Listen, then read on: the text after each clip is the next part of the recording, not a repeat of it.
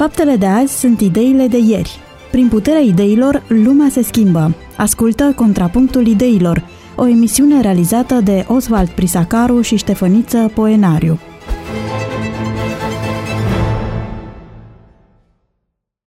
Pe 94,6 FM de la această oră, dragi ascultători ai postului de radio Vocea Speranței, aveți ocazia să vă întâlniți cu o nouă ediție a emisiunii Contrapunctul Ideilor. Osval Prisacar, împreună cu invitatul său permanent, pastorul Ștefăniță Boenariu, vă oferă o nouă emisiune, o nouă ediție în care, prin discuții, prin dezbateri, câteodată în contradictoriu, uh, de dragul de a descoperi lucruri mai adânci și de a răspunde câteodată unor întrebări pe care le primesc de la dumneavoastră, vom discuta și de data aceasta chestiuni uh, care mi-au fost inspirate de relatări uh, de presă destul de interesante vis-a-vis de lumea creștină, ca și alte subiecte pe care noi le considerăm importante în contextul uh, situației contemporane. Domnule pastor, o primă chestiune interesantă de săptămâna aceasta, întâmplător am dat peste un uh, articol în care titlul, în stilul de presă actual de a trezi interes, spunea peste 20.000 de botezuri uh, nevalidate, nu mai sunt valabile. Mii de cazuri de căsătorie invalidate tehnic. Fără îndoială m-am dus repede să citesc o asemenea știre. Ce poate face un botez să devină inutil? Despre ce este vorba, întâmplarea are loc în dioceza din Phoenix, Statele Unite. Uh, reverendul care a oficiat timp de 20 de ani botezuri și căsătorii și în Statele Unite și în Brazilia, în opinia uh, unei comisii a Bisericii Catolice a folosit o formă incorrectă la botez. În loc să spună eu vă botez, uh, domnia sa, reverendul, a folosit expresia vă botezăm în numele Tatălui, al Fiului și al Duhului Sfânt. Deci discuția nu este aici în numele cui botezăm, este o discuție în lumea protestantă, o știți foarte bine, în numele lui Isus sau uh, în numele Tatălui, al Fiului și al Duhului Sfânt. Uh, aici discuția este pe acest singular sau plural. Eu vă botez sau vă botezăm. Uh, nu vă provoc la a răspunde cât de corect e întrebarea sau nu, ci îmi pun problema uh, unui creștin catolic care botezat de mic copil, după 20-30 de ani, află că din punct de vedere al, bote- al bisericii în care este, discut de un catolic sincer, practicant, află că este botezul lui este invalid. Da. Uh, se poate întâmpla așa ceva ca un botez să nu fie valid? Ce, fa- ce face ca un botez să fie valid? Nu discut nici problema botezului la nivelul pruncilor. Pur și uh-huh. simplu, un botez în lumea creștină. Există ceva care l-ar invalida uh, din punct de vedere formal, ce ar putea uh, invalida un botez este lipsa credinței. Nu crezi uh, și mărturisirii pe care o ai în, în, în momentul botezului. Dar dacă vorbim din punct de vedere formal, uh, lucrurile stau puțin diferit. În sensul că în funcție de credința ta a bisericii, în funcție de doctrină, învățături sau de dogme, uh, lucrurile se complică sau se simplifică tu dacă în cadrul bisericii, tu ca biserică nu ai sacramente, uh, lucrurile pot fi interpretate mai ușor prin ideea de simbol. Adică prin simbol arăt spre ceva. Iar arătând ceva printr-un simbol, dintr-o dată simbolul nu mai devine atât de rigid și nu, nu, nu este impus la o literă perfectă, dar dacă vorbim despre sacramente, acolo ai nevoie de o atenție deosebită, pentru că orice ar ieși din sfera uh, procedurii sacramentului respectiv sau cuvintelor rostite, uh, afectează taina care urmează în urma sacramentului. De aceea poate să apară di, dilema aceasta. Dar nu doar în cadrul bisericilor istorice, istorice există frământări de genul. Uh, mi-aduc aminte, uh, în cazul nostru, de exemplu, numai cu vreo 100 de ani prin Africa, aveam un prezbiter care la un botez uh, s-a tulburat atât de tare și înșoptea, înșoptea, înșoptea din spate, că o persoană a rămas cumva, când a fost băgat sub apă, s-a speriat cumva în apă și a ridicat mâna și că o parte din degete cumva nu e sigur că a intrat sub apă și nu se mai pune botezul prin scufundare. L-am lăsat, am zâmbit, am mers mai departe, apoi am explicat, tot n-a înțeles, dar am explicat. Deci iată că și în cadrul uh, acesta al credinței uh, protestante sau ne- neoprotestante, unde înțelegem uh, uh, zona simbolurilor care arată spre ceva, există dileme de genul acesta. Pavel vorbește de botez ca fiind un simbol. Da? Uh, o, o, o, o simbolistică schimbată față de mediul iudaic, unde tăierea împrejur era, era identitatea poporului lui Dumnezeu. Acum acest botez este un simbol și nu atât uh, gestica ar conta. Și totuși, mm-hmm. Dacă spuneți că o mână sau creștetul capului au fost perioade în timpul comunismului în care știți foarte bine botezul s-a făcut în cadă. Da. Au fost și oameni foarte înalți. Uh, Rămâneau Călzile de la genunchii? bloc erau uh, intră simultan, noi intra simultan sub apă, pentru că dilema ar fi totuși și vă, vă enunț. Dacă este posibil să argumentăm și să spunem că uh, dintr-o asemenea eroare tehnică, o scăpare, a rămas capul, a rămas mâna uh-huh. uh, deasupra apei și nescufundată uh, și nu e nicio problemă.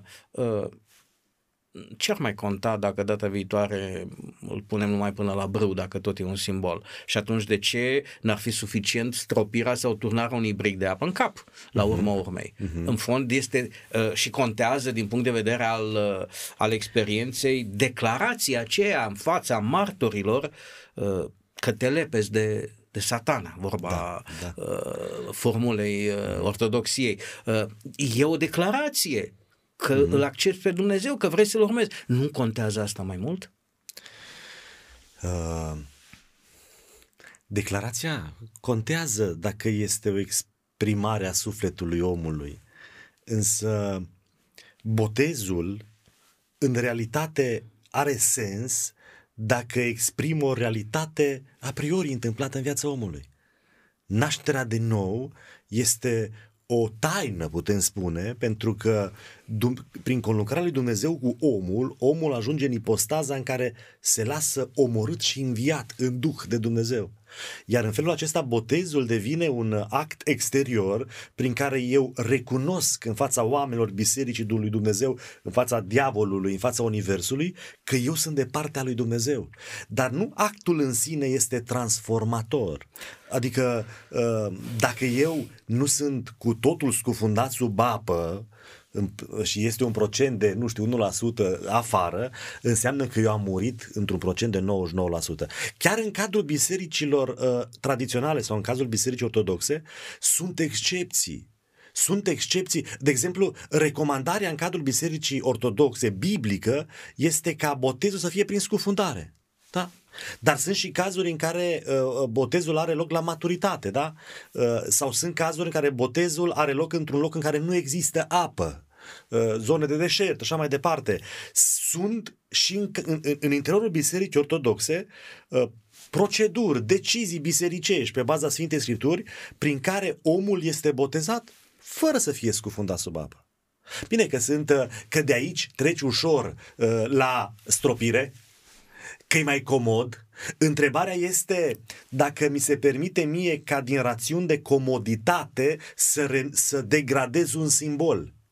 Este altceva. Pentru că atunci renunț la tot cuvântul lui Dumnezeu. Dar dacă eu sunt într-un loc fără apă, dacă eu sunt, am, am fost la uh, uh, un moment de ungere sau în cazul unor boli, și au fost mai multe chiar și în Brașov, în care am luat un vot ca cineva să fie botezat, trebuie să fie botezat acasă în cadă.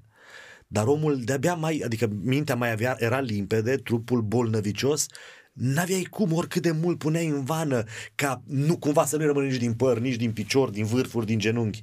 El a fost botezat prin mărturisirea lui, prin credința lui, ca o recunoaștere înainte a reprezentanților bisericilor, oamenilor și lui Dumnezeu, el s-a născut din nou, se predă lui Dumnezeu.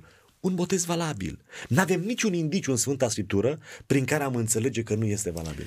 Am deschis subiectul acesta pentru că peste tot în lumea aceasta există oameni sinceri, cu adevărat sinceri și conștiința lor este în continuare curată, neafectată de, să spunem, de uh, practici îndoielnice prin care să nu mai conteze și e un șoc să afli după tot 20 de ani chestia asta. Invalidează căsătoria pentru că uh, nefiind botezat, n-ai fi catolic, mm-hmm. ori căsătoria uh, în interiorul bisericii catolice între un catolic și un necatolic are niște reglementări foarte stricte. Deci, pe de altă parte, pot creștin sincer, să mi se invalideze crezul meu personal pentru o eroare tehnică care nu mi-aparține? Dar cine să invalideze? Bine, iarăși contează.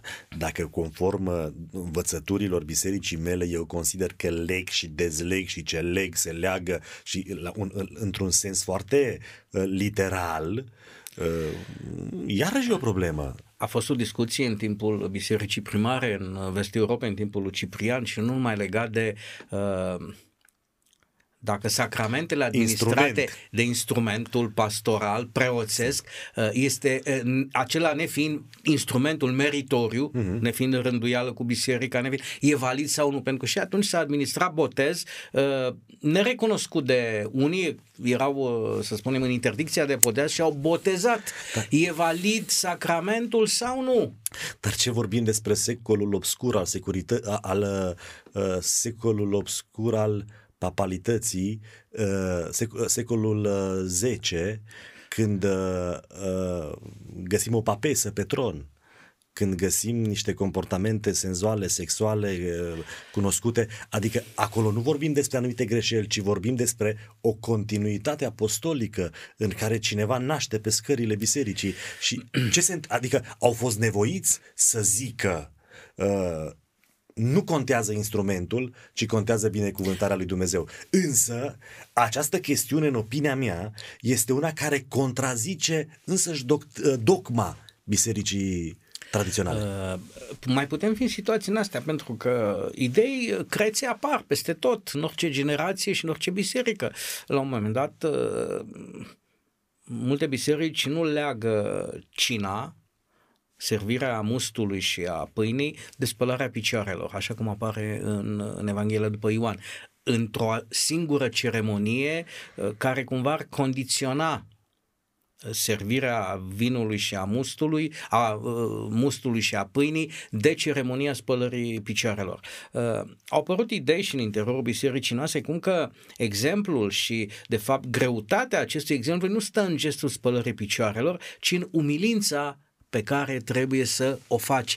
Că um, de fapt mesajul este nu poți să te împărtășești cu sângele uh, da. și uh, simbolul trupului, dacă n-ai o atitudine de umilință în fața celui care ți-a greșit. Păi și nu poți să aibă ambii dreptate. Adică degeaba spăl eu pe picioare când uh, este socotit momentul acesta o, un fel de pauză în care obișnuindu-ne noi ne spălăm pe picioare una, două pregătiți și adică... nu simțim nimic, nu-i vorba de umilință, de apropiere. Uităm că noi îl reprezentăm pe Hristos stând în genunchi. Uităm că de fapt noi simbolizăm nașterea din nou, pentru că botez, ă, asta înseamnă acest ligian, face referire la momentul în care cineva a fost botezat, mort și născut în Duh. Iar eu îl reprezint pe Hristos care îl spăl pe om de păcate dându-i viață nouă și apoi el pe mine mă spală simbolizându-l pe Isus. Pe normal că dacă eu nu simt, eu nu percep și e o formă, n-are nicio importanță.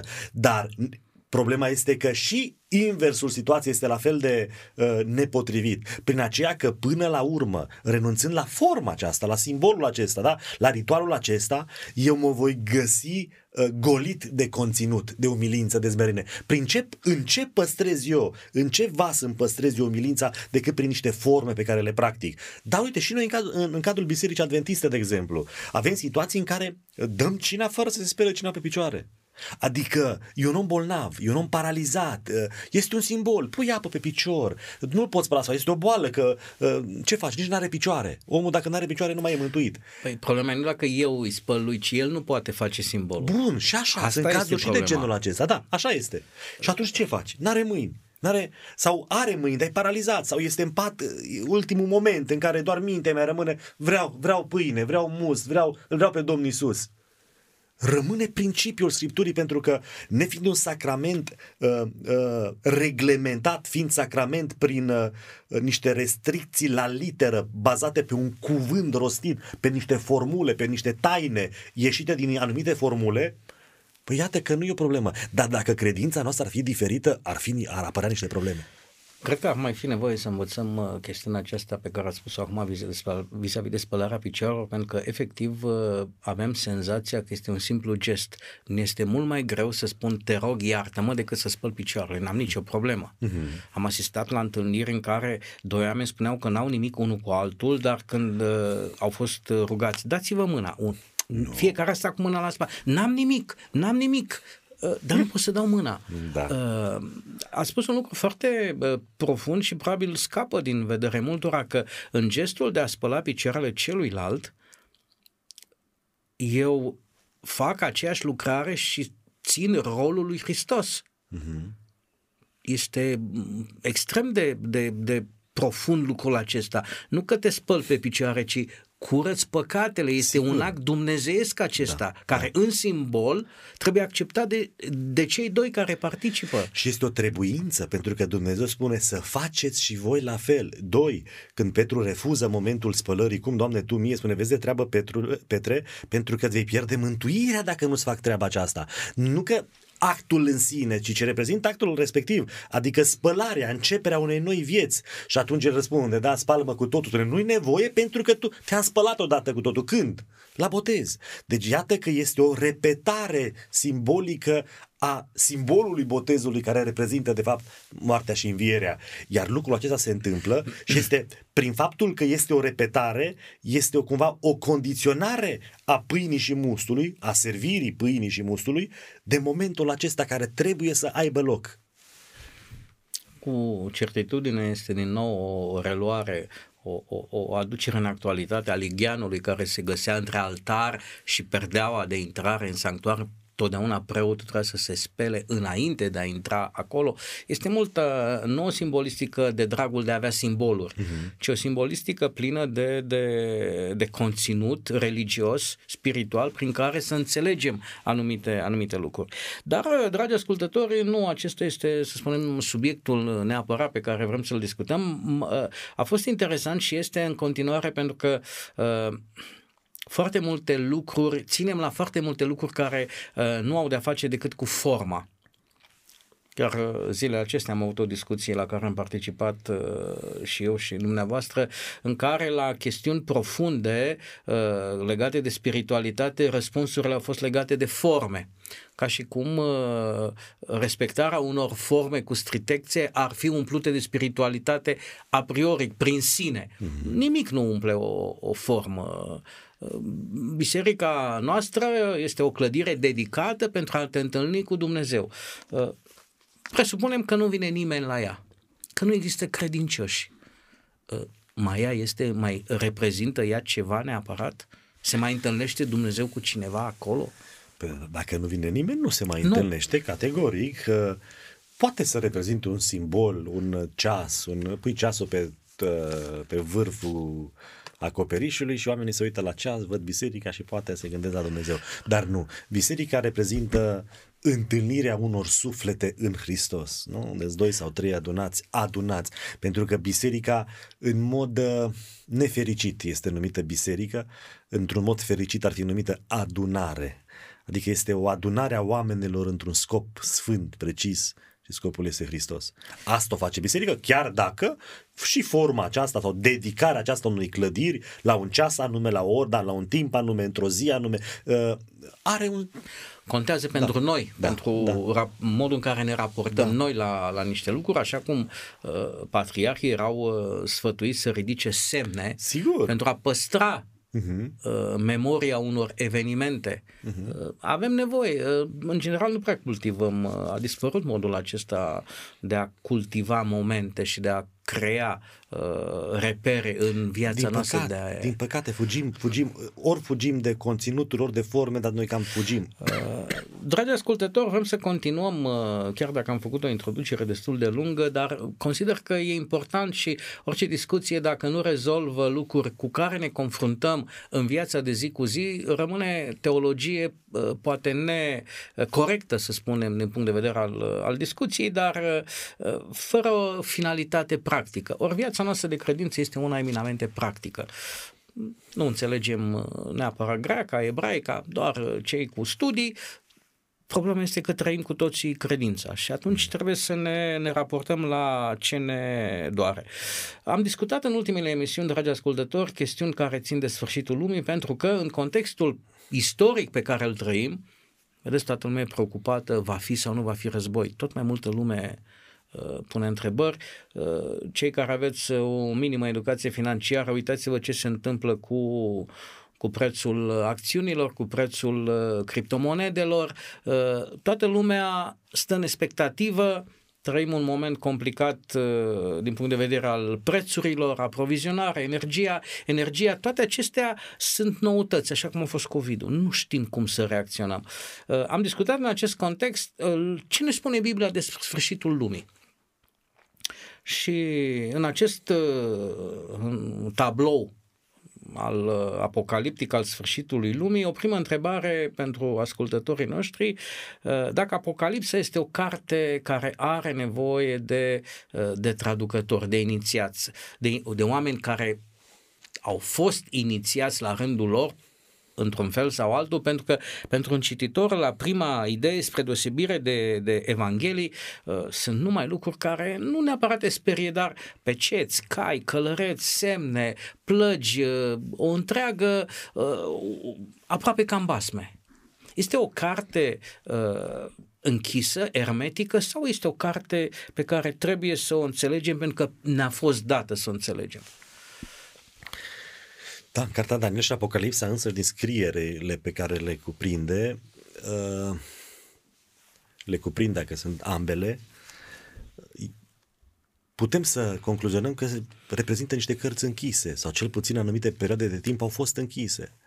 Dar se specifică totuși că aceste scrieri, care, de exemplu, date uh, lor, autorilor, Ioan, Daniel, nu, nu sunt date pentru voi sau pentru vremea aceasta, dar va veni vremea când ele vor fi înțelese. Deci, uh, categoric au fost date pentru anumite generații, au fost date ca pentru a fi înțelese. Uh, doi, dacă au nevoie de un specialist, au nevoie de un specialist, de un ajutor. Deci ai două variante. Devii tu specialist sau a chem pe cineva care să te ajute ca apoi la rândul tău să devii specialist. N-ai cum să înțelegi cartea Daniel sau să înțelegi, sau să înțelegi cartea Apocalipsa citind-o uh, la prima vedere și necitind Biblia înainte. Sunt fel, tot felul de simboluri, sunt uh, și dincolo de aceste simboluri mai complicate, da? uh, mai radicale, mai, uh, știu eu, uh, uh, știu, care atrag atenția în mod deosebit, uh, sunt uh, anumite limbaje pe care, există un limbaj pe care îl înțelegi dacă ai citit restul Scripturii pentru că îl regăsești în alte părți. Uh, sau femeia, păi când citești despre o femeie, tu găsești simbolistica ei dacă tu citești întreaga Scriptură. Ce, o, o fiară născută din pământ, bun, ce este pământul? Uh, tu poți ajunge la niște concluzii dacă citești Sfânta, adică nu poți să o înțelegi dacă nu ești specialist sau dacă nu vrei să devii specialist. Specialist ce înseamnă? Să muncești, să citești, să citești, să te preocupi, să gândești oricine poate deveni specialist. Oricine este curios, oricine pune întrebări, oricine muncește într-un domeniu anume, el devine specialist. Că despre asta este vorba, despre ore de muncă într-un domeniu. Dacă eu nu studiez și nu muncesc, cu siguranță nu voi înțelege Daniel și Apocalipsa, n-am cum să o înțeleg. Uh, vorbiți de muncă. E complicat pentru că generația aceasta nouă nu prea e învățată cu munca. Are Wikipedia, are Google care spune orice și acela e tatăl nostru și autoritatea noastră supremă și când constatăm că are erori, uh-huh. nu, nu mai percutăm.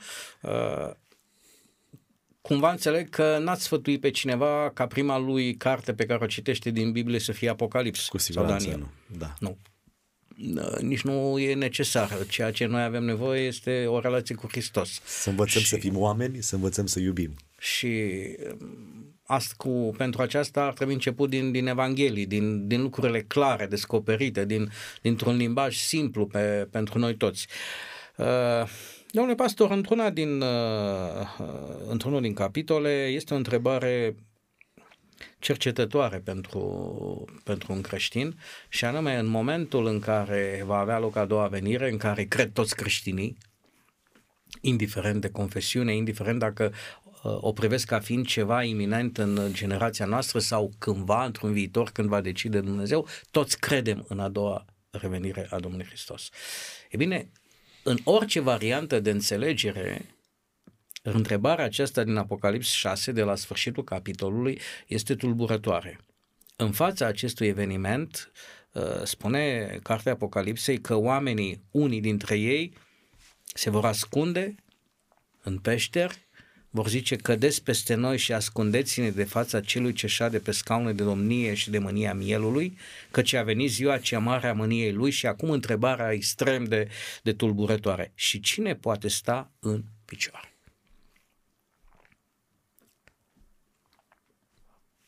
Întrebarea aceasta te pune pe gânduri. Va putea cineva sta în picioare? Da. Eu am început să plângă când și-a dat seama că nu poate să stea nimeni în picioare și că el, ca reprezentant al omenirii, este pierdut, deci omenirea pierdută, dar era acolo un miel, era, era unul care stătea în picioare.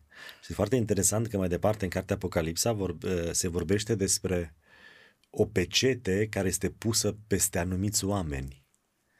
Oameni scriși în uh, Cartea Mielului, oameni, oameni uh, pe fruntea cărora este scris numele lui Dumnezeu, pentru că el are un nume, iar oamenii aceștia sunt descriși ca fiind uh, uh, fără pată, uh, fără să fi curvit spiritual cu cineva, cu altcineva în afară de Isus Hristos, fără vicleșug, fără minciună în gură, Uh, oameni uh, care să poarte numele în autoritatea lui Dumnezeu să trăiască pe pământ, iar oamenii aceștia vor, uh, vor putea sta în picioare nu pentru că ar merita să stea în picioare, ci pentru că sunt reprezentați de, de mielul acesta, iar prin această reprezentare ei devin după chipul mielului.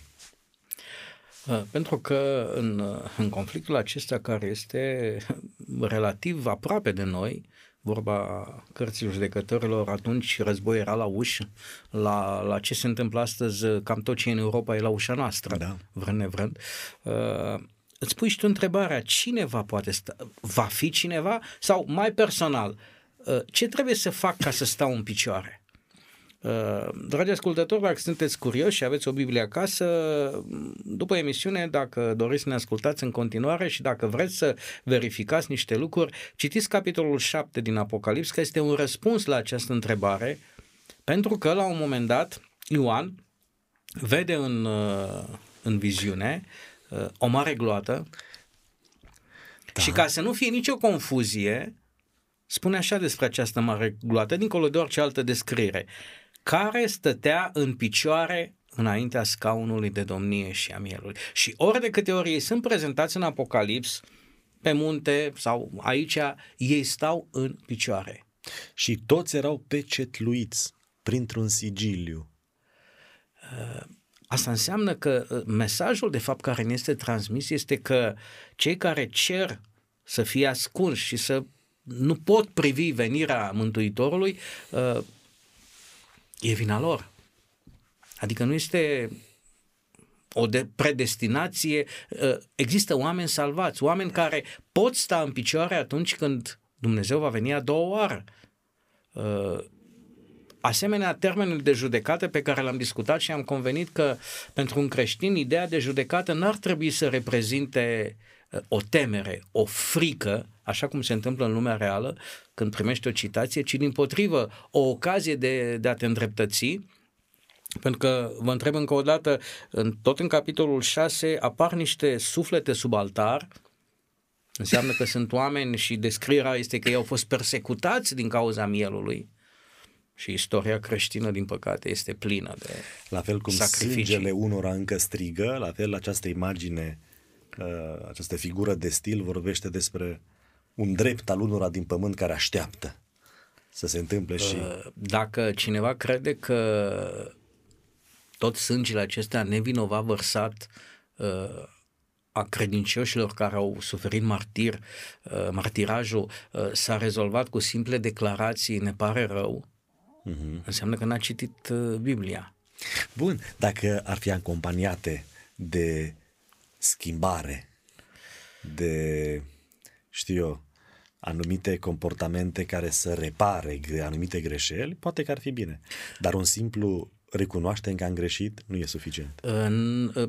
Nu vreau să, să existe, dragi ascultători, vreo, vreo nuanță de răzbunare în, în, în această discuție a judecății și a faptului că acești oameni trebuie declarați nevinovați cei care, să spunem, i-au persecutat, poate au avut ocazia de-a lungul vieții sau mai târziu să, să-și cer iertare. Da, și sunt și, cazuri de genul ăsta cu siguranță. Și bunătatea lui Dumnezeu este atât de mare încât uh, îi iartă. Uh-huh, uh-huh. Dacă l-a iertat pe Manase după o viață uh-huh. de, de păcat.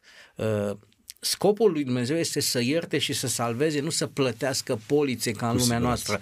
Uh, dar, Dar e nevoie de, de îndreptățire, de a, de a afirma în fața Universului că acești oameni au fost niște sfinți. Uh-huh. Uh, nu știu cum, cum ar fi o scenă în, în Raiul lui Dumnezeu în care oamenii aceștia care au suferit martirajul să se întâlnească cu unul din... E posibil. Cu siguranță, dar sunt cazuri pe pământ. Sunt istorisiri de viață în care mame a căror copii au fost omorâți au înfiat, au luat acasă, au îngrijit uh, criminalul copilului ei, da? sau lor, mamelor. Uh, adică sunt situații de viață de genul acesta, cu atât mai mult când vorbim despre rai. Cu siguranță vor fi, da. Ștefan, uh, omorât cu pietre, Pavel, acolo ținând hainele. Toți ucenicii. Ucenicii, în cer, se vor întâlni. Primul secol, dar și astăzi. Uh, uitați-vă ce se întâmplă în Nigeria. Uh, e așa o, o, o perdea pusă asupra evenimentelor din Nigeria în special acolo unde gruparea extremistă Boko Haram face ravagii în, în, în interiorul creștinilor. Uh, oameni care le se pune arma la tâmplă și n-au decât o opțiune, devin musulmani și scapă cu viață sau mm. nu mai vorbim de ce se întâmplă cu, cu copilele, cu fetele, cu femeile după aceea. E o dramă, e o tăcere asurzitoare și nimeni nu vrea să vorbească, ba din potrivă capete luminate vor să interdică, să interzică terminologie biblică, doar de dragul de nu știu, de corectitudine politică. Mm. Cine a fi inventat termenul ăsta, nu știu, dar... Uh... Mai grav e cu noi că i-am dat niște semnificații periculoase. Da, uh, fiecare. Uh, pe de altă parte, în ciuda faptului că suntem creștini de, de atâtea mii de ani, pentru că așa s-a, de atunci s-a născut creștinismul, uh, cred că pierdem din vedere realitatea cosmică în care ne aflăm. Vorbim foarte mult de război acesta fizic, care e posibil să ne bată la ușă, uh, și numai valul de refugiați vor însemna probleme complicate de, de gestionat. Câtă vreme nu e în familia ta, nu e în ograda ta, nu e lângă tine, stăm foarte liniștiți, spunem capul în pământ ca struțul și spunem așa ceva nu există. Să ne ferească Dumnezeu de a vedea situații concrete. Mie mi-au povestit bunicii ce a însemnat refugiu din Moldova în al doilea război mondial. Tatăl meu a terminat facultatea la, la Timișoara după aceea au revenit în București, adică au fost mișcări de, de, de-a, lungul, de-a lungul țării, ce a însemnat uh, ocupația trupelor rusești uh, și ce uh, pace au adus, da, orașul în care trăim a purtat o vreme o denumire frumoasă, da, vă mai aduceți aminte cum se numea Brașovul, nu? Orașul Stalin. Da, Stalin. Stalin da? Stalin lumina da. vine de la răsărit. Nu, lumina vine din Biblie. Dumnezeu a creat lumina. Uh, toarșul Stalin nu aduce decât genocidul după el. N-a adus niciodată lumină. Au fost uh, epoci uh, pe care tineretul din ziua de astăzi nici nu este interesat să-l cunoască, nici nu, nu dorește să, să afle și vom experimenta din nou asemenea chestiuni. Scăpăm din vedere că în, în, în, în cartea Apocalipsei Dumnezeu ne prezintă de data aceasta aproape fără să ai nevoie de nicio interpretare situația în care ne găsim. Și în cer s-a făcut un război mare. Domnule pastor, suntem într-o stare de război de mii de ani? E un conflict cosmic în care noi suntem doar, uh, să spunem, folosiți pentru a demonstra ceva. Noi nu simțim lucrul acesta. Este un război de adevăratele? Războiul despre care vorbește Apocalipsa este un război cosmic uh, început în cer, adică exact în sânul casei lui Dumnezeu, cu cât timp înainte nu știm, cu mult, suficient de mult timp înainte de crearea omului. Omul a fost creat, iar într-adevăr creat fiind a fost amăgit și cumva și-a vândut sufletul diavolului, el devenind conducător, reprezentant al omenirii prin aceea că îl vedem prezent și în uh, dialogul cu Dumnezeirea în cartea lui Iov când merge să reprezinte pământul. Deci vreți să ne spuneți nouă și ascultătorilor că în momentul în care Dumnezeu l-a creat pe Adam și Eva, moment cu care începe creația cu pământul, deja în univers era un conflict între Sigur, bine și rău? Era un conflict nu între bine și rău, ci între Isus și satana, între Dumnezeu și satana, ca reprezentarea binelui și al răului. Dar uh, uh, conflictul acesta uh, și-a găsit uh, loc pe pământ prin aceea că noi ca ființe create am, am cedat ispitei, uh, îndemnului celui rău. Iar în momentul respectiv uh, omul devine, sau nu omul, omenirea devine scena uh, care desfășoară acest conflict cosmic. Pentru că întregul univers privește spre acest pământ în care Hristos cu diavolul luptă. O luptă încheiată în realitate la cruce, în sensul de garantarea victoriei prin ceea ce a făcut Isus Hristos. Când, de exemplu, acea stea căzând din cer, Luceafăr, la reprezentarea al, al lui uh, Satana, Pârâșul sau Lucifer, nu și-a mai avut loc în cer, n-a mai avut acces în cer. Înainte de momentul acesta, Apocalips, capitolul 12, ne vorbește despre o înșelăciune a diavolului și despre o reușită prin care o treime din îngeri, cu coada lui cea mare, balaurul, atrage pe îngeri pe pământ. Iar în momentul acela, conflictul cosmic, prin atragerea îngerilor, demonilor, îngerilor rei pe pământ, conflictul acela are în vedere de data aceasta uh, sămânț, uh, sămânța prima dată, după care are în vedere femeia femeia în, în Apocalipsa și nu doar în Apocalipsa, de cele mai multe ori folosită în limbajul Scripturii ca un simbol al bisericii. Și balaurul începe să intre în război cu biserica aceasta urmărind-o. Foarte interesant că în capitolul 12 regăsim și o perioadă de, de, de luptă în care biserica este trimisă în pustie. Bine, Daniel, capitolul 7, uh, Apocalipsa mai târziu, 13, 17, vorbește tot despre un conflict, uh, un conflict în care biserica suferă, spune că biserica este prigonită. Biserica este salvată, de exemplu, spune uh, uh, cuvântul, de pământ, de ape, mulțimi de oameni, de ape, pământul ca un simbol al uh, singurătății cumva, adică a zonei în care nu există mulți oameni, să zicem, da? Uh, este salvat, adică îi se oferă o oază și putem vorbi, de, de, de exemplu, despre America, ca un loc, dar nu doar, anumite zone în Europa, putem vorbi despre Valdenzi, despre munți ca pământ, unde creștinul, biserica adevărată, uh, prigonită în pustie, care iese din scena istoriei, nu mai este în prim plan, nu este aplaudată, nu este vădită. Biserica nu se mai vede pentru o perioadă lungă de timp, da? Acolo spune 1260 de ani sau o vreme două vremi și uh, o jumătate, o jumătate de... de vreme. Sau, dar sunt mai multe simboluri explicate rând pe rând și cu referire la același simbol. În perioada aceasta de timp, biserica nu se vede, deși se vedea. Asta e tare interesant. Atunci, cine este biserica care se vedea în, în, în, în uh, perioada aceasta istoriei când ea era plecată în pustie? Înseamnă că nu e biserică. Înseamnă că e tot femeie dar înseamnă că e altă femeie. Și în perioada aceasta spune cuvântul că uh, biserica a fost prigonită, omorâtă, persecutată. Și că apare un moment în istorie după 1260 de ani când uh, această, acest balaur, această fiară de fapt, că este o imagine interschimbabilă între diavol, satana, o fiară, o instituție, repetată apoi în capitolul 13, când uh, este cumva aproape omorâtă cu o rană de moarte, uh, fiara, reprezentând pe satana și instituția pe care satana o folosește.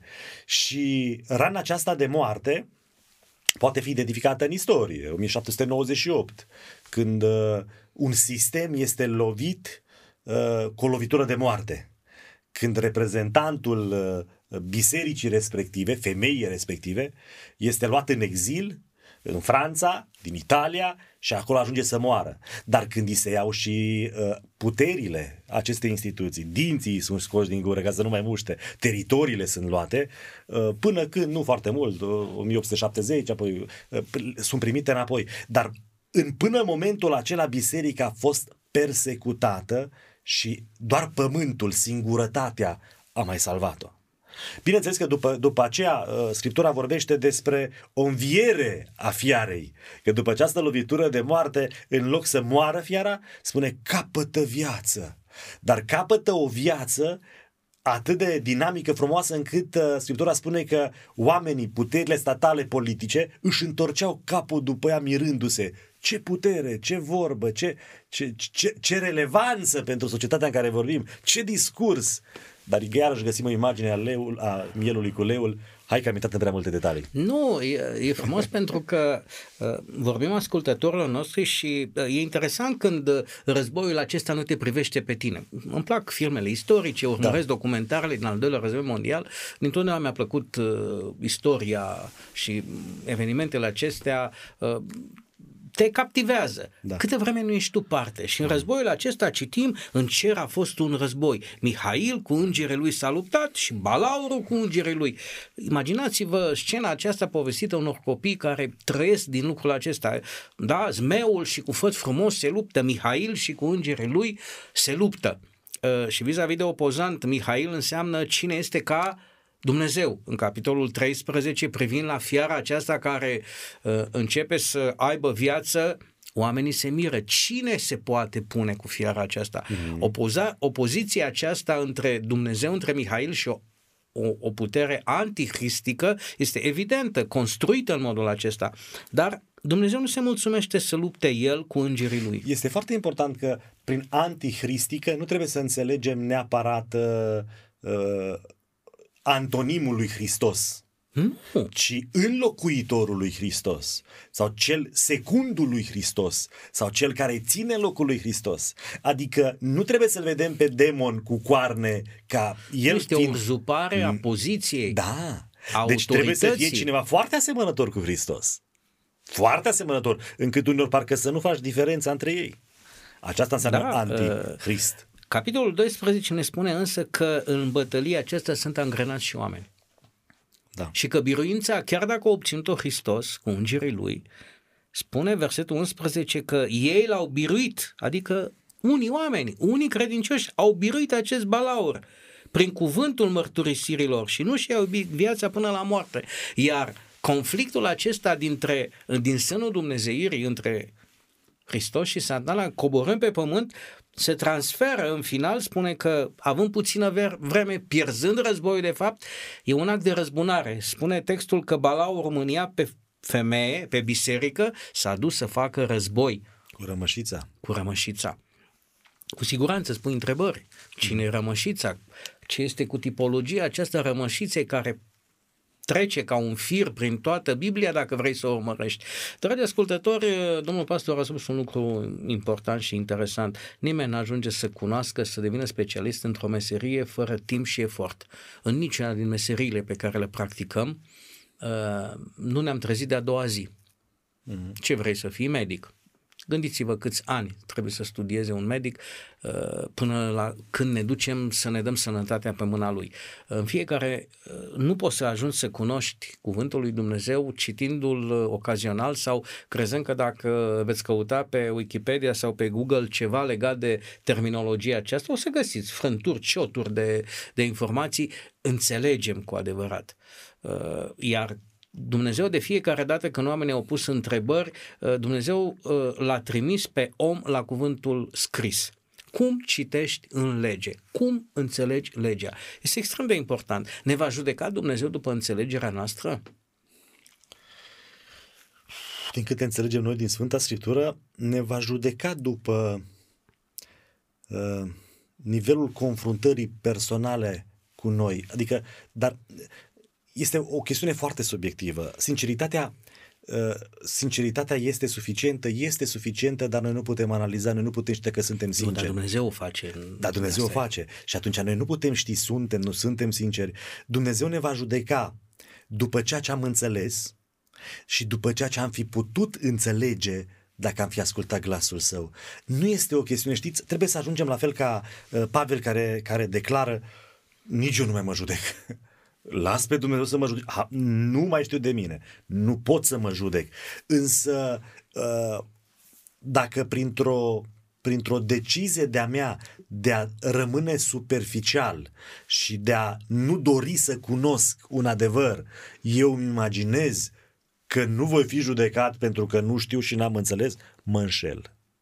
Atâta timp cât Scriptura mi este pusă la dispoziție sau prin orice alt mijloc, Duhul lui Dumnezeu în conștiința mea m-a confruntat cu anumite adevăruri, dar eu le-am pus pe pauză, le-am dat la o parte, eu voi fi judecat și după acele adevăruri pe care aș fi putut să le cunosc și am ales intențional, intenționat să nu le cunosc. Da, lucruri uh, profunde, zic eu, pentru că ați folosit cuvântul pauză, adică nici măcar nu le contrazic, ci le pun doar în stand-by. Da. Uh, încă nu ne ocupăm N-am de o ele. opinie, da. Cum? N- N-am o opinie nu, mă- clară. Da.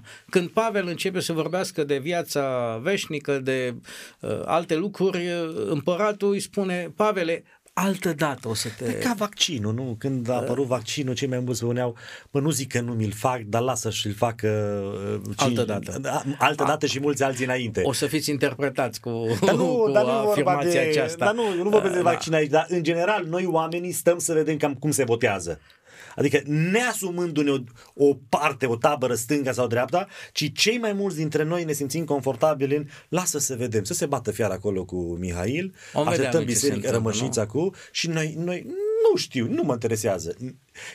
A, a alege să nu știi te poziționează într-o tabără. Uh, Există și un curent care spune că Dumnezeu este atât de bun, pentru că El este iubire, e, prin natura sa asta este încât indiferent de el nu va putea să, să își piardă uh, creația că într-un fel sau altul în final toți vor fi mântuiți. Uh-huh. Uh, ori Biblia nu lasă acest, uh, această Rămășiță. imagine. Doar o rămășiță, iar finalul Bibliei este și mai uh, complicat vis-a-vis de, uh, de învierea de după mii de ani, poate vom ajunge și acolo cândva, uh, unde lucrurile sunt clare. Unii vor fi încetate, mântuiți, în timp ce alții vor pieri pentru totdeauna. Urmările Vor fi răsplătiți cu moartea a doua, cu iadul veșnic. cu o dispariție pentru totdeauna. Da. Uh, și prin aceasta s-a încheiat uh, amintirea lor. Probabil doar în mintea lui Dumnezeu va mai exista sau într-o formă de registrare pe care noi nu ne uh, imaginăm astăzi.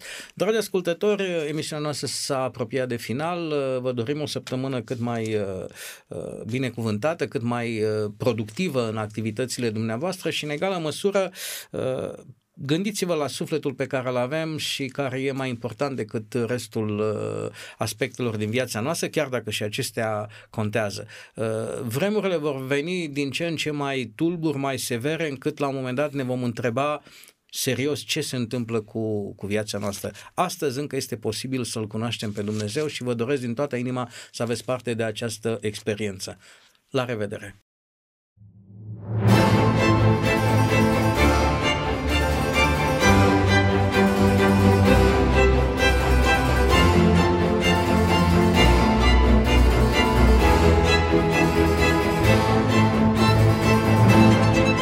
Faptele de azi sunt ideile de ieri. Prin puterea ideilor, lumea se schimbă. Ascultă Contrapunctul Ideilor, o emisiune realizată de Oswald Prisacaru și Ștefăniță Poenariu.